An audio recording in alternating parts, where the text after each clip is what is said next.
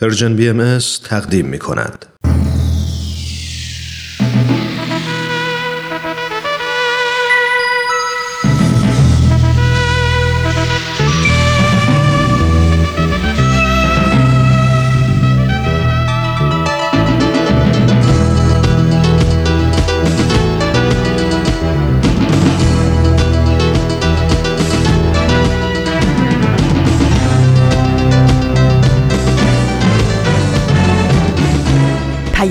دوست. برنامه ای برای تفاهم و پیوند دلها.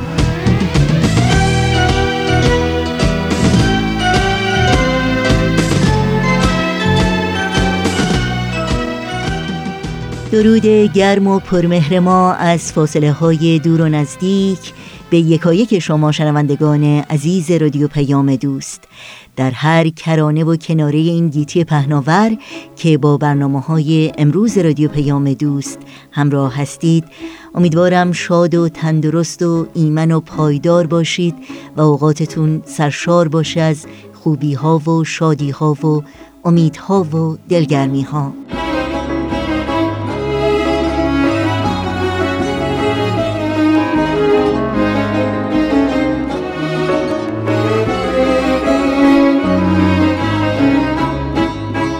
نوشین هستم و همراه با همکارانم میزبان این پیام دوست. دوشنبه 28 بهمن ماه از زمستان 1398 خورشیدی برابر با 17 ماه فوریه 2020 میلادی رو درگاه شمار ورق می‌زنیم. و بخش هایی که در پیام دوست امروز تقدیم می کنیم شامل این روزها به یاد تو نمایش رادیویی تاریخ به روایت مورخ و گزیده هایی از یک سخنرانی خواهد بود که امیدواریم از همراهی با اونها لذت ببرید.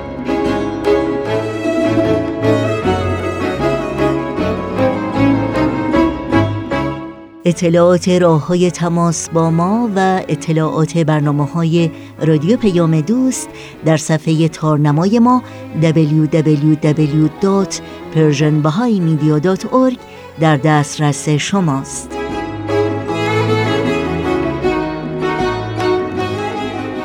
در شبکه های اجتماعی هم برنامه های رادیو پیام دوست رو زیر اسم Persian BMS دنبال کنید و با ما در تماس باشید و البته به یاد داشته باشید که آدرس تماس با ما در کانال تلگرام هست at Persian contact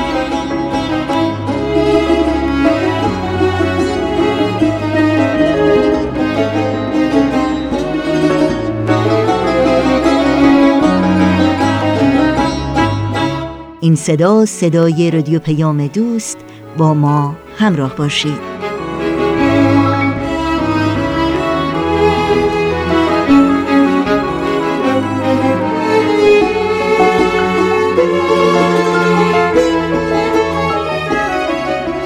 و ما این روزها با مروری بر گزارش اخیر کیان ثابتی یادی می کنیم از یکی دیگر از شهروندان ایران زمین. از یکی از شهروندان محروم از تحصیل، محروم از شغل، محروم از حق باور و محروم از ابتدایی ترین حقوق انسانی. به یاد فیروزه شفیزاده.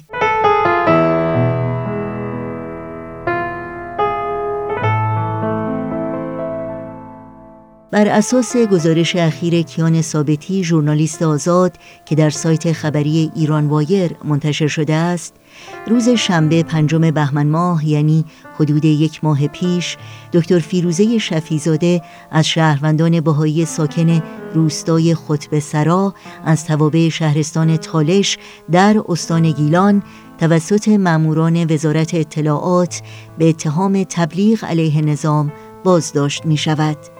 ماموران پس از ساعتها تفتیش منزل مسکونی او و ضبط وسایل شخصیش ابتدا دکتر فیروزه شفیزاده را برای بازجویی به شهرستان تالش یا هشت پر می‌برند و پس از بازجویی به زندان لاکان از توابع رشت منتقل می کنند.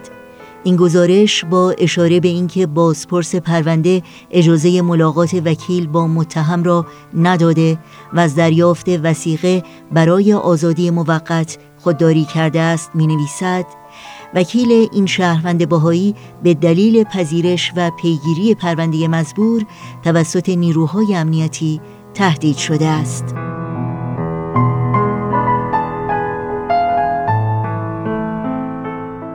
کیان ثابتی در گزارش خود در ایران وایر می نویسد دکتر فیروزه شفیزاده یکی از صدها جوان محروم از تحصیل بهایی است که به دلیل اعتقادات مذهبی از تحصیل در دانشگاه های ایران محروم شده است. او مانند بسیاری از جوانان بهایی تحصیلات خود را در مؤسسه علمی آزاد بهایان ایران به نام BIHE ادامه داد. و پس از فارغ و تحصیل شدن در رشته داروسازی برای تکمیل تحصیلات به هندوستان رفت. این گزارش می نویسد یکی از نزدیکان او به ایران وایر گفته است با آنکه پس از کسب درجه دکترا امکانات شغلی زیادی برای او در هند و کشورهای دیگر بود ولی به ایران بازگشت چون معتقد بود به عنوان یک ایرانی باید به هموطنانش خدمت کند.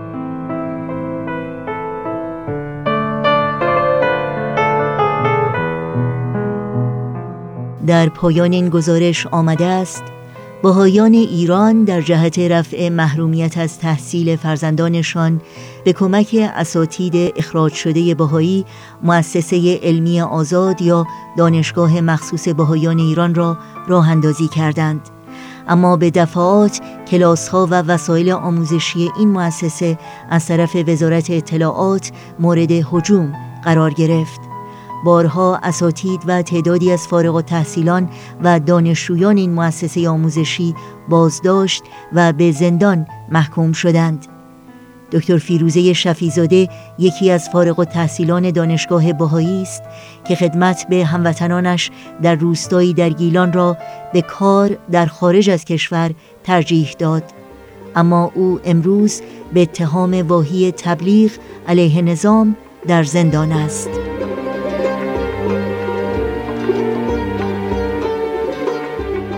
یاد تو در این روزها و در همه روزها زنده و پایدار. دیارم دیارم تو ای خاک مشکارم به جز تو نجویم. توی نازنین دیارم نهال وجودم به خاک دگر نرویم به گلدان بمیرم که در تو ریشه دارم.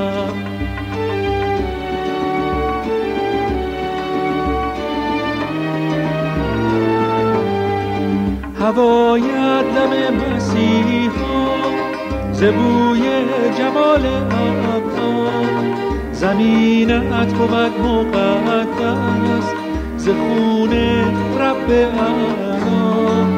تو ای مشرق هدایت تو ای محشر قیامت.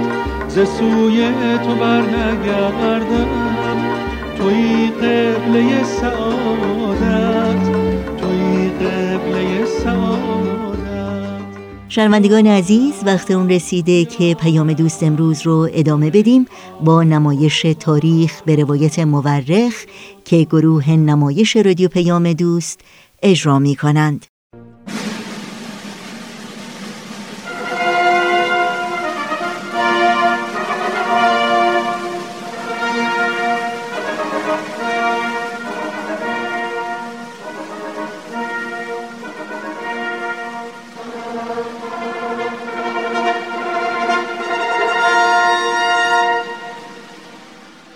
تاریخ به روایت مورخ. من کتاب تاریخ نبیل رو از ترنم دوستم گرفتم که بخونم. این کتاب یه قسمت از تاریخ ایرانه که تا حالا نشنیده بودم. کتابو که باز کردم خود نبیل که اونو نوشته شروع کرد با من حرف زدن. خیلی عجیب بود. ولی خیلی هم برام جالب بود. این تاریخ یه بخش از کاری از گروه نمایش رادیو پیام دوست. تهیه کننده و کارگردان امیر یزدانی. فصل دوم.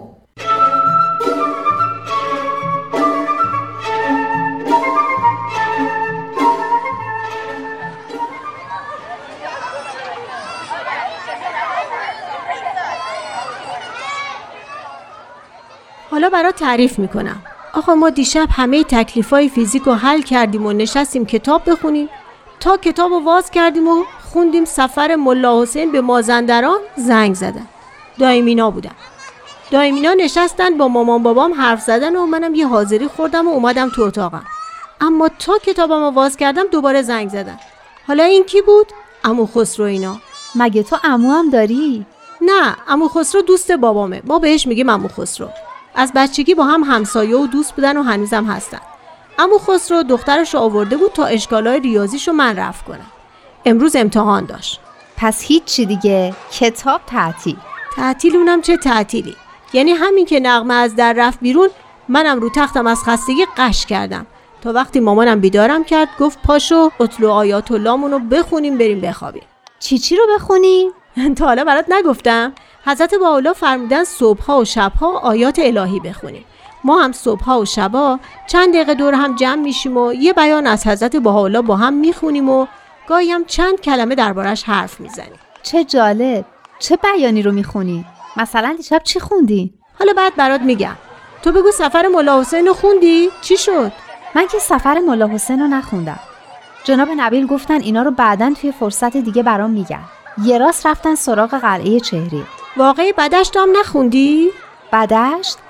همونجا که بابیا به ریاست حضرت بهاءالله جمع میشن و نسق قوانین کهنه و شروع یه دوره جدید و اعلام می‌کنن و تاهرم روبندش رو بر میداره و مستقیما و بدون اینکه پشت پرده نشسته باشه با همه حرف می‌زنه چه آدم فوقلادهی بوده این تاهره واقعا که راست گفته که من همون شیپوری هستم که در آخر و زمان نواخته میشه پس خوندی؟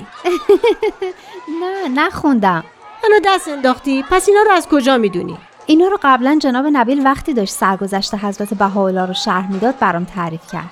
پس الان قلعه چهریقی؟ نه دارم میرم تبریز. چون حاجی میرزا آقاسی دستور داده حضرت باب رو به تبریز ببرن. تو هم با مزه شدی ها. چی شد که حاج میرزا آقاسی از فرستادن حضرت باب به چهریق پشیمون شد و هنوز سه ماه نشده دوباره یه فرمان دیگه داد و گفت حضرت بابو به تبریز ببرن؟ علتش این بود که می‌خواست صدای حضرت باب و بابیا رو ساکت کنه و نمی‌شد. حاکم قلعه که از همون اول اونقدر به حضرت باب ارادت پیدا کرد که میذاش حضرت باب هر کس رو که می‌خوان ملاقات کنن. بابیا و کسایی که به دنبال حقیقت قضیه بودنم دست دسته به دیدن ایشون می‌رفتن و ایمان می آوردن. اشخاص خیلی مهم و مشهورم بینشون بودن مثل میرزا اسدالله که از علمای بزرگ خوی بود. میرزا اسدالله اولش خیلی با آین حضرت باب دشمنی داشت اما در اثر خوابی که دید ایمان آورد و پس از دیدار با حضرت باب به یقین کامل رسید. خب پس گزارش اینا به حاج میرزا آقاسی رسید و اونم تصمیم گرفت که دوباره حضرت بابو به یه جای دیگه تبعید کنه. درسته اما یه علت دیگه هم داشت درویش قهرالله.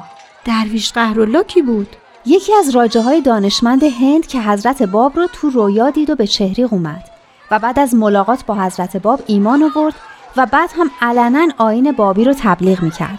جالبه که حضرت باب قبل از اینکه طبق فرمانی که حاجی میرزا آقاسی داده بود به تبریز برن به این درویش قهرالله پیغام دادن که پیاده و از همون راهی که اومده به هندوستان برگرده و به آین جدید خدمت کنه. اما فکر کنم حضرت باب بعد از چهریق رفتن به ارومیه.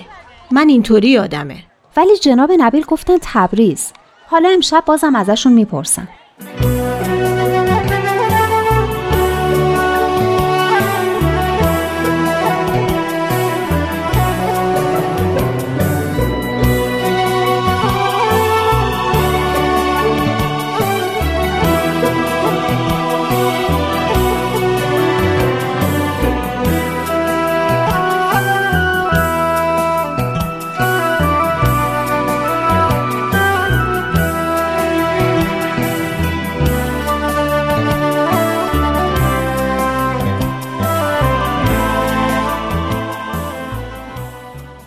جناب نبیل.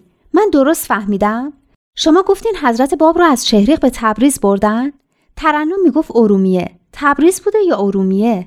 فرمان حاجی میرزا آقاسی برای انتقال حضرت باب به تبریز بود. اما ایشان را از راه ارومیه به تبریز بردند. حقیقت این بود که از پیروان زیاد ایشان در خوی می ترسیدند این بود که به جای خوی از راه ارومیه رفتند. پس ترنم درست می‌گفت. حضرت باب به ارومیه هم رفتن.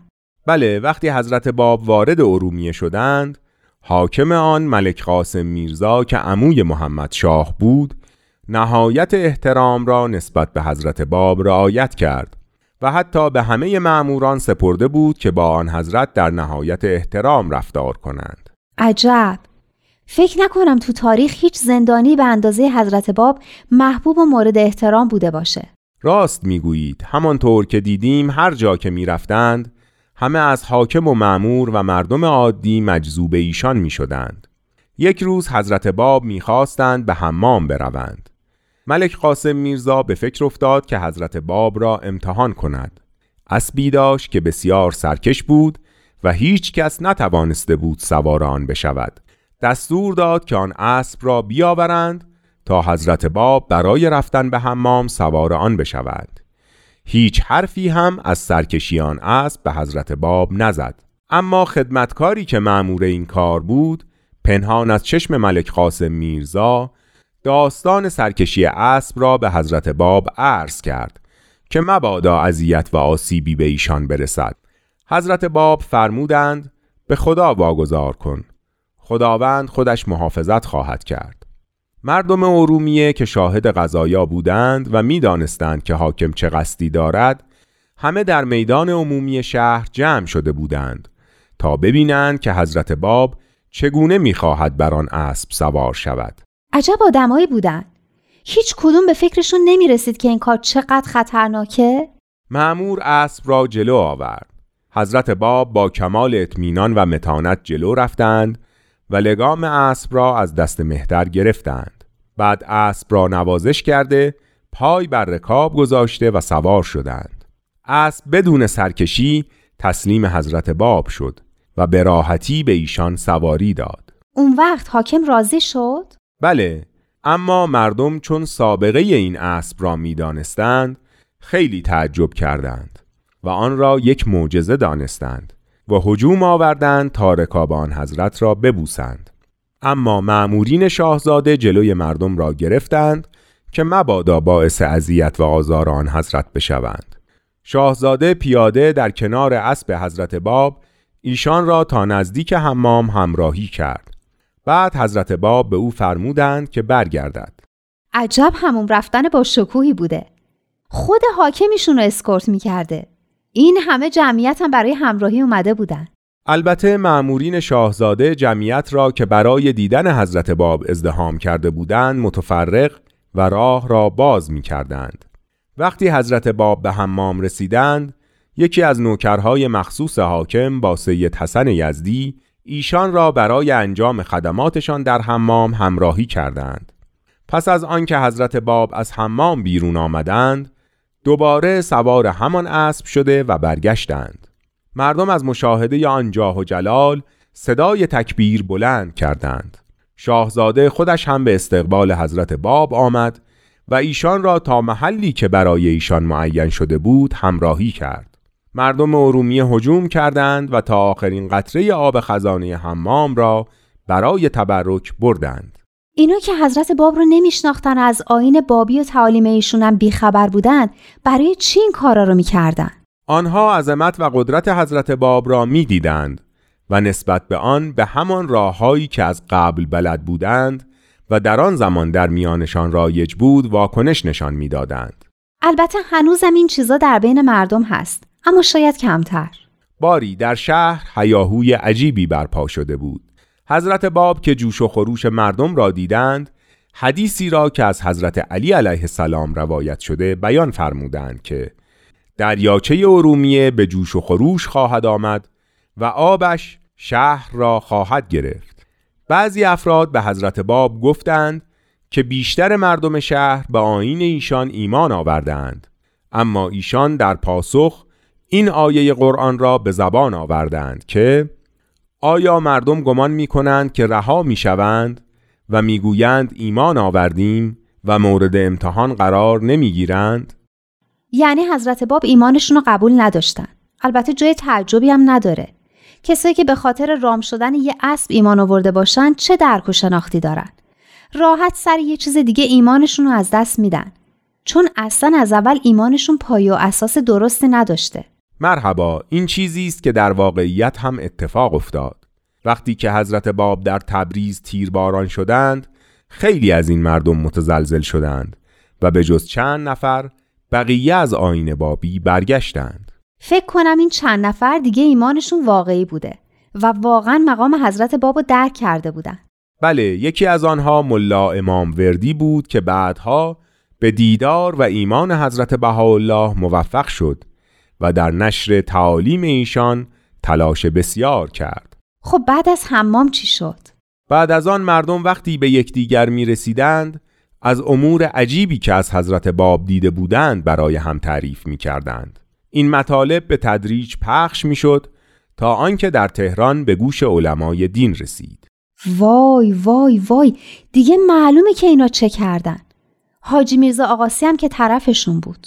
بله علمای تهران همه براشفتند و تلاش کردند که برای حفظ مقام و ریاست خود از پیشرفت آین بابی جلوگیری کنند. آنها می‌دیدند که آین حضرت باب در سراسر ایران انتشاری سریع و عجیب دارد و چون در خودشان چنین قدرتی نمی‌دیدند فهمیدند که اگر جلوگیری نکنند هرچه ساختند برباد می رود و آنچه را که طی سالها اندوختند نابود می شود یعنی هیچی براشون مهمتر از خودشون نبود. نه حقیقت براشون مهم بود نه مردم نه ایران و نه حتی دین. در تبریز که هنگامه غریبی برپا شده بود علمای آن شهر خیلی می ترسیدند وقتی مردم شنیدند که قرار است حضرت باب را وارد تبریز کنند هیجان زیادی ایجاد شد و همه می‌خواستند حضرت باب را ببینند. هیجان و هجوم به اندازه ای بود که حکومت مجبور شد این بار محلی را در خارج از شهر برای حضرت باب در نظر بگیرد. هیچ کس حق نداشت به دیدار حضرت باب برود چون حکومت ممنوع کرده بود. فقط کسانی می توانستند به دیدار ایشان بروند که حضرت خودشان آنها را به حضور طلبیده باشند. جالبه که با این همه سختگیری دقیقا همون کاری رو کردند که باعث حفظ و آسایش حضرت باب بود. معلوم است چون آنها جز اراده الهی کاری نمی توانستند بکنند. همه در قبضه قدرتش اسیر بودند.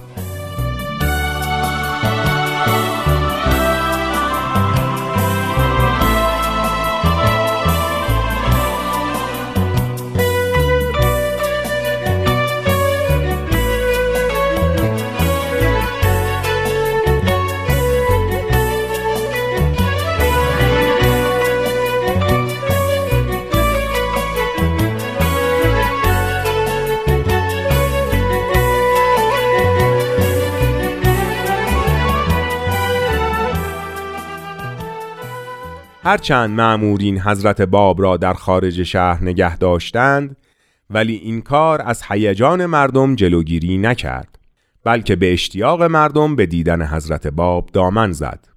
میرزا آقاسی فرمان داده بود که علمای تبریز در دارالحکومه شهر جمع شوند و حضرت باب را محاکمه کنند. چه کسایی ممکن بود جرأت یه همچین کاری رو به خودشون بدن؟ ادهی برای این کار دعوت شده بودند. یکی حاجی ملا محمود نظام العلماء معلم ناصر الدین میرزای ولیعهد بود. دیگری ملا محمد ممقانی بود. میرزا علی اصغر شیخ الاسلام و عده دیگری از علمای بزرگ هم بودند. خود ولیعهد هم در این مجلس حاضر بود. ریاست جلسه هم به نظام العلماء واگذار شده بود. یعنی همون معلم ولیعهد. بله رئیس مجلس به یکی از معمورین اشاره کرد که حضرت باب را داخل کند. مردم از هر طرف هجوم کرده بودند و همه می‌خواستند فرصتی به دست بیاورند و حضرت باب را ببینند. جمعیت آنقدر زیاد بود که راه بند آمده بود. معمور مربوطه مجبور شد که به زحمت راهی برای حضرت باب باز کند. وقتی حضرت باب وارد مجلس شدند اطراف را نگاه کردند و دیدند برای نشستن هیچ جایی خالی نمانده مگر جایی که برای ولیعهد در نظر گرفته شده بود. حضرت باب سلام کردند و با کمال اطمینان و شجاعت در جای خالی نشستند. عظمت و قدرت روحانی حضرت باب به حدی بود که همه کسانی که حاضر بودند بی حرکت در جای خود نشسته و سکوت سنگینی همه جا را گرفت. هیچ کدام نمی توانستند حرفی بزنند تا آنکه عاقبت نظام العلماء سکوت را شکست و از حضرت باب پرسید شما چه ادعایی دارید؟ حضرت باب سه مرتبه فرمودند من همان قائم موعودی هستم که هزار سال است منتظر ظهور او هستید و چون اسم او را میشنوید از جای خود برمیخیزید و مشتاق دیدار او هستید و عجل الله فرجه بر زبان میرانید. به راستی می‌گویم بر اهل شرق و غرب اطاعت من واجب است. شیخ حسن زنوزی می گفت آن روز من در آن مجلس حاضر بودم و در بیرون اتاق نزدیک در ایستاده بودم و هرچه در مجلس میگذشت میشنیدم. وقتی که حضرت باب خود را قائم موعود معرفی کردند همه حاضرین را ترس و خوف گرفت. سرها را پایین انداختند. چهره همه تغییر کرد و رنگشان زرد شد. چقدر آدما با هم فرق می‌کنن. وقتی حروف حی از ظهور موعود با خبر می شدن چطور شادی سراپای وجودشون رو می گرفت و اینا چه حالی شده بودن؟ چون به دنبال حقیقت نبودند به دنبال اهداف و نقشه های خود بودند. باری شیخ حسن زنوزی تعریف می کرد که ملا محمد ممقانی همان پیشوای یک چشم مکار که در سمت چپ ولیعهد و حضرت باب نشسته بود بعد از شنیدن سخنان حضرت باب با بیشرمی تمام گفت ای جوان بدبخت شیرازی عراق را خراب کردی حال آمده ای که آذربایجان را خراب کنی؟ حضرت باب به او فرمودند جناب شیخ من به میل خود اینجا نیامده شماها مرا احضار کردید و به این مجلس دعوت نمودید. ملا محمد از این جواب براشفته شد و گفت ای این پیروان شیطان ساکت باش. حضرت باب فرمودند یا شیخ آنچه را که قبل گفتم باز هم می‌گویم. نظام العلماء صلاح دید که از راه دیگری وارد گفتگو شود و گفت شما مدعی مقام بزرگی هستید. باید دلیل قاطعی برای درستی ادعای خود بیاورید. حضرت باب فرمودند قوی ترین دلیل و برهان مهم بر درستی دعوت حضرت رسول الله آیات الهی بود. چنانچه در قرآن فرموده است آیا برای آنها کافی نبود که ما بر تو کتاب فرستادیم؟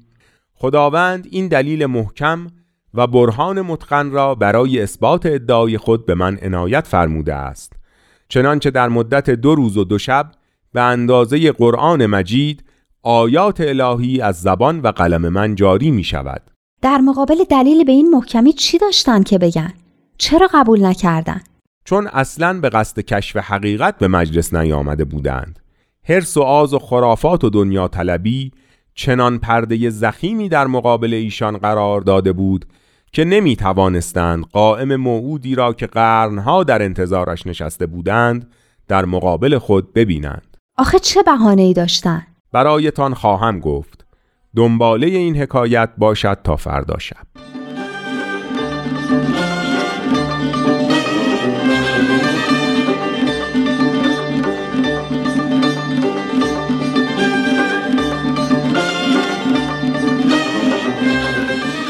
برنامه تازه رو با هم شنیدیم از مجموعه تاریخ به روایت مورخ که امیدوارم لذت بردید. شنوندگان عزیز ما هستید. با این موسیقی با برنامه های امروز رادیو پیام دوست همراه بمونید.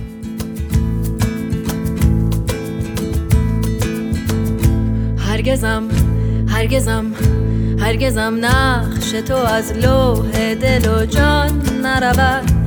هرگزم نقش تو از لوح دل و جان نرود. هرگز از یاد منان سر به خرامان نرود. هرگز از یاد منان سر به خرامان نرود. از بس دلم با سر زلفت پیوند. در از بس دلم با سر زلفت پیوند. تا ابد سر نکشد و سر پیمان نرود تا ابد سر نکشد و سر پیمان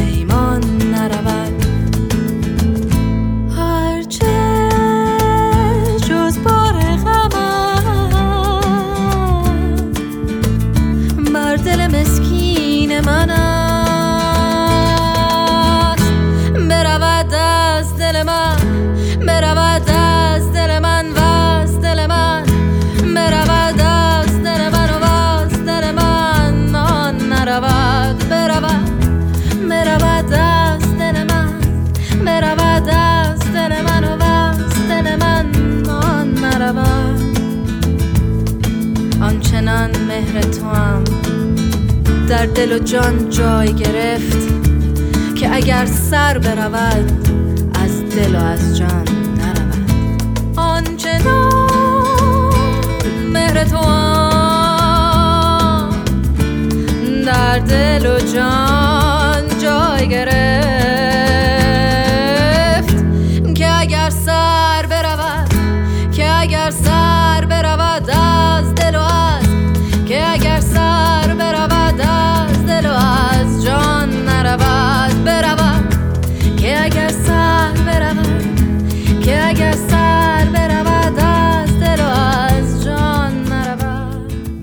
برنامه این هفته گزیده های از یک سخنرانی از رادیو پیام دوست می رسیم که بخش سوم گزیده های سخنرانی دکتر کامیار علایی است تحت عنوان خدمت به جامعه بشری بدون تعصب. دکتر کامیار علایی پزشک، پژوهشگر، استاد دانشگاه و کارشناس بین المللی بهداشت و پایه‌گذار کلینیک های مسلسی در جلوگیری از اعتیاد و گسترش بیماری ایدز در ایران هستند و این سخنرانی رو در 22 دومین همایش سالانه انجمن ادب و هنر ایران ایراد کردند. با هم بشنویم.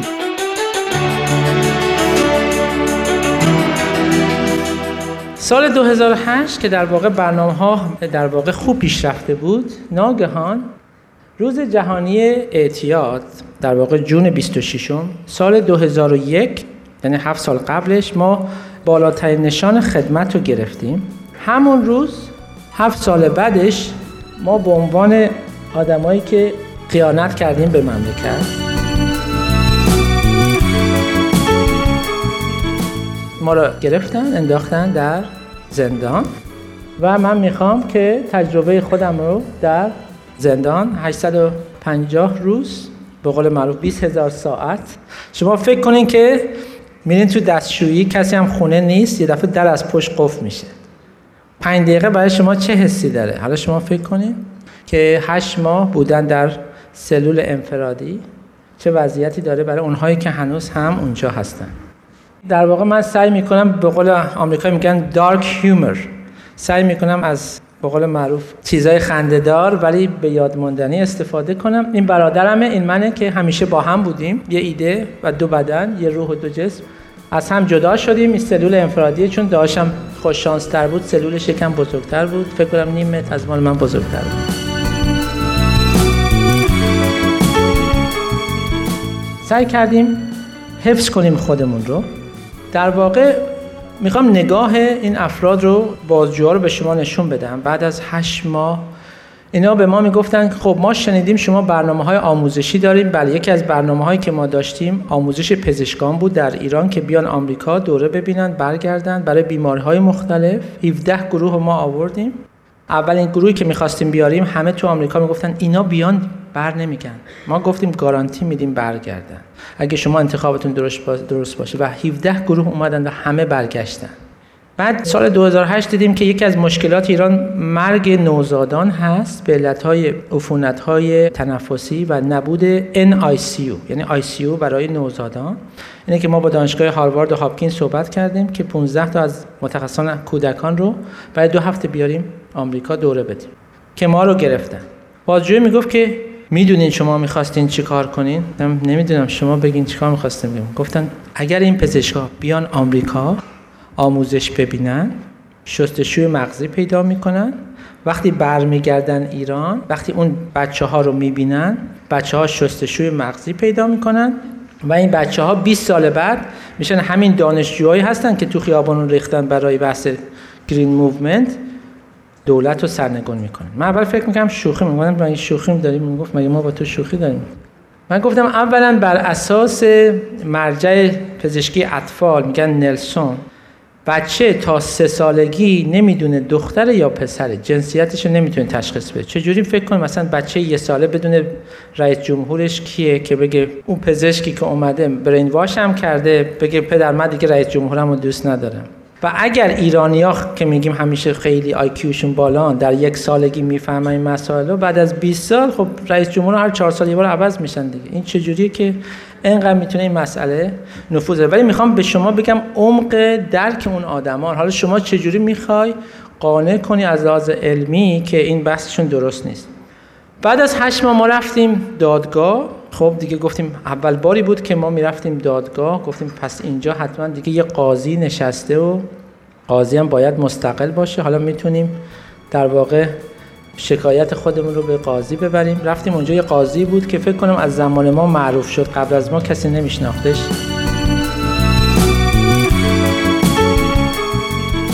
با ما حالا دیگه خیلی معروف شده reputation با ما زمان ما internship داشت انجام میده فکر کنم کارهای اولش بود.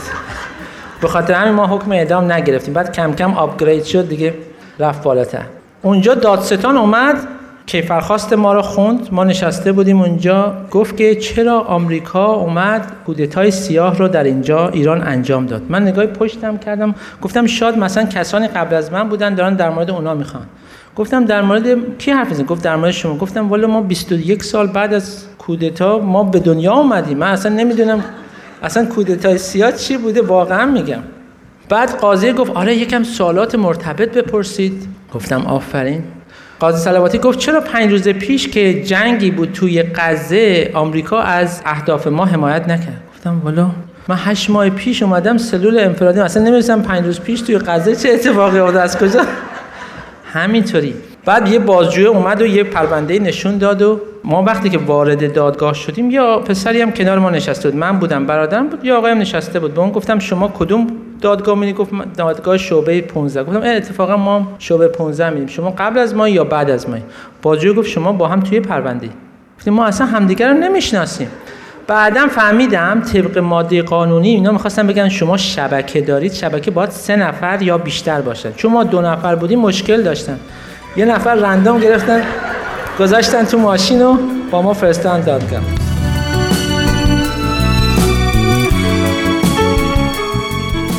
با رادیو پیام دوست و برنامه گزیده های از یک سخنرانی همراه هستید. بعد از لحظات موسیقی شما رو به شنیدن ادامه این برنامه دعوت می کنم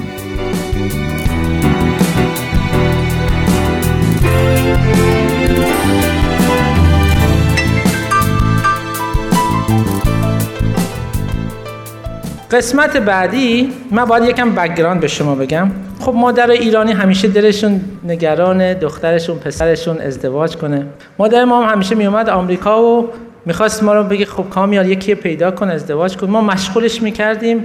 دیگه ویزاش تمام می‌شد شانس آوردیم ویزا محدود بود. بعد دیگه میگو آخ نشو این دفعه برات زن بگیرم. دفعه بعد میام. همینطوری چند بار مشغولش کردیم. یکی دو بار براش گربه گرفتم. با گربه مشغول شد. چند بار گربه رفت. دیگه راهی نداشت. دفعه آخر گفت دیگه گول نمی‌خورم برمیگردیم ایران باید تو رو معرفی کنم که بیای دخترها رو وراندازی کنیم. ما هم رفتیم ایران وراندازی بکنیم یه همسایه داشتیم و رفتیم یه کافی شاپ جامعه جمع چون تو ایران معمولا شما باید به یه کافی شاپی جایی که مثلا ببینید رفتیم و یه عکسی گرفتیم و اتفاقی نیفتاد و برگشتیم آمریکا. وقتی که ما رو گرفتن به جرم براندازی ما رو گرفتن. ما رفتیم وراندازی کنیم با خودمون رفتیم وراندازی بکنیم. واقعا تنها چیزی که از ما گرفتن این عکس کافی شاپه بود. واقعا میگم. چرا؟ چون برای براندازی می‌گفتن think tank ها باید یه جای جمع بشن. ولی ما هیچ جا نتونستن جمع کنن. گفتن شما در کافی شاپ جامع جمع جمع شده بودید که برای ما براندازی کنید حالا از یه طرف من می‌خواستم بگم من رفتم یه دختر date کنم. date کنی شلاق می‌خوری تو ایران. اگه هم نکنی از جا میری زندان. میگم خدای شلاق زندان. شندا گفتم خب باش. این واقعا میگم. شما برید نگاه کنین یعنی هست کیفرخواست ما که شما نگاه کنین. کافی شاپ جام جم. شانسی که من آوردم داداش من سیبیل چخماقی داره از من بزرگتره. به اون بیشتر دادن. اگه من وزنم بیشتر بود احتمالا به من بیشتر میدن اگه ما دو قلو بودیم نمی‌دونستم چجوری می‌خواستم به ما بیشتر بدن. بنده خدا جور ما رو کشید. سعی کردیم قدم به قدم خب به ما حکم دادن سه سال شش سال در زندان و ما رجیستر شدیم. یعنی بعد از هشت ماه به ما گفتن خوش آمدید به زندان. من و برادرم فرصتی شد که دوباره با هم به هم وصل بشیم و بریم در زندان عمومی. می‌دونید که خیلی بحثا شده کتاب ها نوشته شده در مورد سلولای انفرادی در ایران ولی در مورد زندان اصلی هیچ گونه کتابی نوشته نشده. و این مسئله خیلی مهمه که ما ببینیم که وضعیت زندان اصلی چیه. خب ما آموزش دیده بودیم در مورد ایدز. گفتیم خب شروع می‌کنیم. کلینیک های ایدز ما در زندان راه انداخته بودیم. 45 تا کلینیک در زندان بود. خب گفتیم که اوین البته یادتون باشه ما به اوین میگیم وین چون این کلاس نره پایین. ما وقتی که در وین بودیم البته نه این وین اون یکی وین گفتیم میریم کلینیک های مثلثی و کارمون شروع می‌کنیم. پزشکش هم میشناخت ما رو. چک کردن چون تو زندان اوین شما باید با وزارت اطلاعات اینا چک کن گفتن نه اینا حق ندارن تو کلینیک کار. یکم ناامید شدیم رفتیم گفتیم خب ما background بهداشت داریم بریم واحد بهداشتی. رفتیم اونجا دوباره وزارت اطلاعات گفت حق ندارن. گفتیم چیکار کنیم؟ رفتیم واحد فرهنگی هست. گفتیم میشه بریم واحد فرهنگی؟ گفتم بریم. یه مشت علاف اونجا رفتن شما بریم پیششون. گفتیم باش. ولی از اونجا ما تونستیم دسترسی پیدا کنیم به زندانیان مختلف. و قدم به قدم آموزش بدیم. اول می‌خواستیم آموزش ایدز بدیم ولی دیدیم خیلی از زندانیان مهمتر از ایدز بحث سلامتی هست. نمی‌دونن که میرن دستشوی با دستاشون بشورن. خیلی از بیماری ها هست که شایع میشه در زندان. چجور بشه کنترل کرد؟ و قدم به قدم چون وقتی فردی که میره تو زندان خیلی ها سلفیش میشن خودخواه میشن ناامید میشن. میگه من چه کار کنم؟ این همه خدمت کردم در نهایت افتادم زندان. دیگه کسی به فکر من نیست. چطور شما بیان به این امید بدین که یه روزی شما آزاد میشی درسته؟ و شما باید برای اون روز آماده بشی. و چطور بتونی خدمت رو ادامه بدید چون همونطور که گفتم اگه خدمت unconditional unexpected unlimited باشه فرق نداره. شما بیرونی شما داخلی هیچ فرق نداره. ما می‌گفتیم ما پستاکیم اومدیم اینجا مدیکال آنتروپولوژی مردم شناسی پزشکی سه سال. تو اینجا در واقع دوره ببینیم.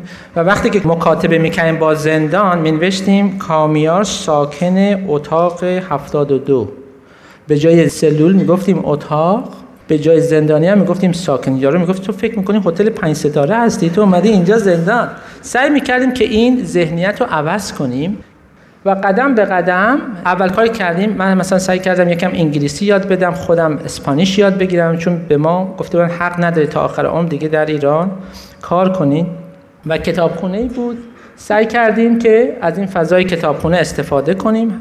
هفته ده دقیقه ما می‌تونستیم با تلفن صحبت کنیم با خانواده. پنج دقیقه با انتشارات مختلف صحبت می‌کردیم و چون این بعد از این Green Movement بود خیلی empathy داشتن. ما پنج هزار جلد کتاب بهمون دونیت شد در کتابخونه های داخل زندان که وقتی که ما دانشجوها می اومدن می‌گفتن شما این کتابا رو از کجا دارید من بیرون نتونستم این کتابا رو پیدا بکنم. قدم به قدم سعی کردیم کیفیت رو ببریم بالا. در عین حال من یکم مهارت کوتاه کردن مو پیدا کردم. اگه نیاز داشتید بهم بگین فقط یه مشکلی داره. تو اوین فقط شما باید با شماره 4 بزنید اینه که زیاد مهارتی هم نمی‌خواد واقعیت.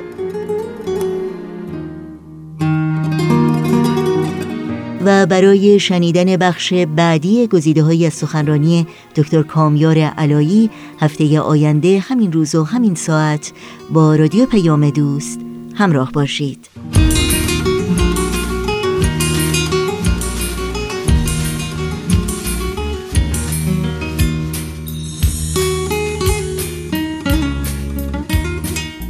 و برنامه های این دوشنبه رادیو پیام دوست هم در همین جا به پایان می‌رسه. همراه با بهنام مسئول صدا و اتاق فرمان و البته تمامی همکارانمون در رادیو پیام دوست از همراهی شما سپاسگزاری می‌کنیم و به همگی شما خدا نگهدار میگیم. تا روزی دیگر و برنامه دیگر پاینده و پیروز باشید.